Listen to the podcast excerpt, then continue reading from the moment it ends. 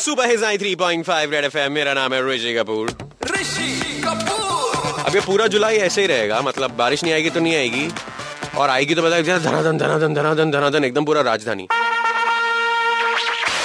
ऋषि कपूर का top three Rishi Kapoor के top three में मैं आज आपको बोलना चाहता हूँ जब आप बारिश में घर से निकलते हैं या बारिश में ट्रैवल कर रहे होते हैं आप ट्रैवल कर रहे होते हैं और बारिश आ जाती है तो वो कौन सी ती, तीन चीज़ें आप रियलाइज़ करते हैं लेकिन हमेशा इग्नोर कर देते हैं?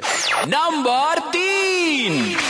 नंबर तीन कि आपकी गाड़ी के वाइपर को चेंज करना ज़रूरी है। आप उसे इग्नोर करते हैं कि बारिश में कर दूँगा बारिश में कर दूँगा बारिश आ जाती है और फिर जब वो रबर से स्लाइड होता है ना आपकी ग्लास में गिट गिट गिट गिट गिट अजीब सी आवाज़ करते हुए यू फील मैं लेट हो गया।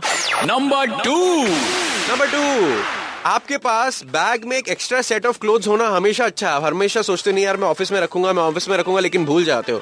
अच्छा बारिश नहीं भी आ रही होती है ना तो कोई बाजू से ऐसा रिक्शा जाता है जो आपके कपड़े खराब करके जाता है। फिर उसको गाली देके क्या मतलब है? नंबर वन आपको ये रियलाइज़ होता है कि जहाँ भी आप जा रहे हो वहाँ से सुसु करके निकलना इज़ अ गुड आइडिया क्योंकि मतलब भले आप एकदम कंफर्टेबल हो जैसी बारिश में जाओगे ना फीलिंग तो आएगी। ऋषि कपूर का टॉप थ्री। अच्छा मुझे बारिश ने हमेशा एक चीज़ रियलाइज़ कराई यार, कितनी भी स्ट्रिक्ट डाइट पे क्यों ना हो, बारिश के दौरान you cannot say no to pakoras, होता ही नहीं है, मैंने ट्राई की है।